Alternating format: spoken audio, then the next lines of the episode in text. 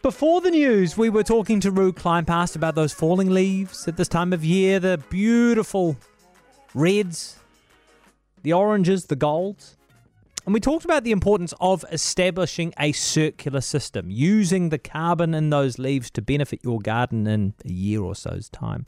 And this morning, our eco man Malcolm Rands is continuing the theme. We've been talking to Malcolm a bit about permaculture.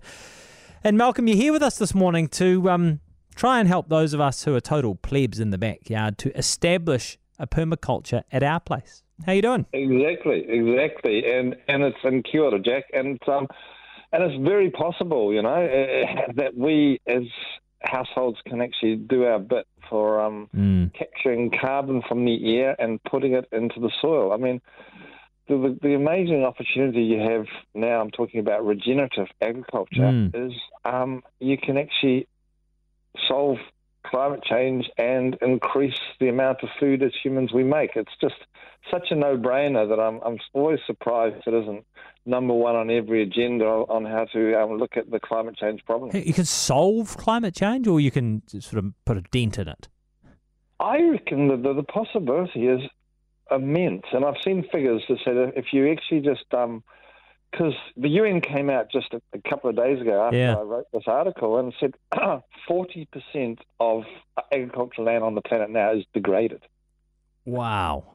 Yeah, that's that's, that's- staggering. that's- Forty and that's- percent. Forty percent, and that's Yeah. all the carbon has been leached out of that soil. It's been blown away, and and that's massive. If we could just actually capture all that carbon from the atmosphere Mm. and put it back into the dirt and actually grow food, it's just such a wonderful thing that we can do, and and it'll change change the story. Of course, we want to do other things as well, like use less and, and be a bit more clever, but but it, it'd be a, a massive leap towards making a difference. Wow, that's yeah, that's astonishing. Okay, so how do we go about making some changes if we're doing things at home? We want to improve the quality of the soil at our place.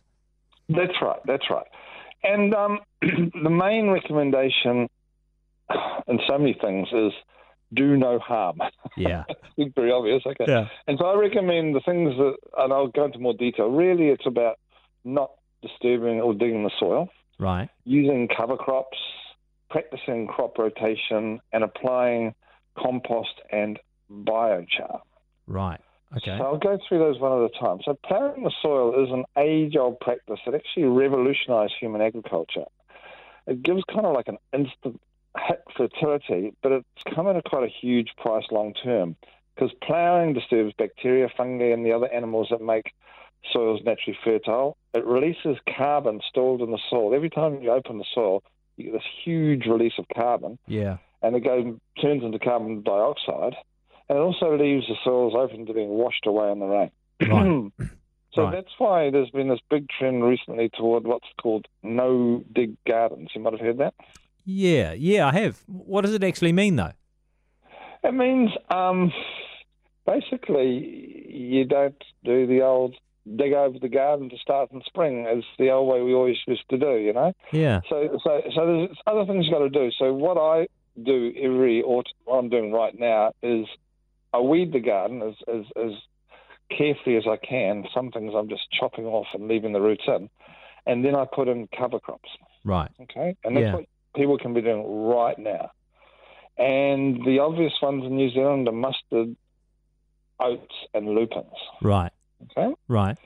And then just before they begin to flower, and it might be in winter, it might be in spring, you actually chop them because what happens when flowering is, is the changing of the energy from the roots up into the top of the plant. And it's taking a lot of the energy away from the plants to get ready for the reproduction cycle. Yeah. So you don't want things to flower. So just before they flower, you chop it and you just let them fall where they are, and you've got mulch. So you're actually growing mulch. Ah. But at the same time, if you're using the right plants, um, broad beans and lupins actually legumes. So at the same time, they're actually putting nitrogen into the soil. You're banking nitrogen fertilizer for, for spring as well. Right. And um, of course, if you do broad beans, you've also got um, something yummy to eat. So I leave those a bit. I let those ones flower and then Mm. and, and then chop them down. But all the others I chop beforehand, and you're kind of, yep, you're doing so many jobs right there. And if there's plants. I used to leave my beds farrow over winter and just put um, compost on top, but I've since. What does that mean? Sorry, I, I don't know what farrow means. What, what does oh, that mean? farrow is a thing where you do nothing to your garden. Ah, I'm good at that. Yeah. Good farrower. nothing, Yeah. yeah, just farrow.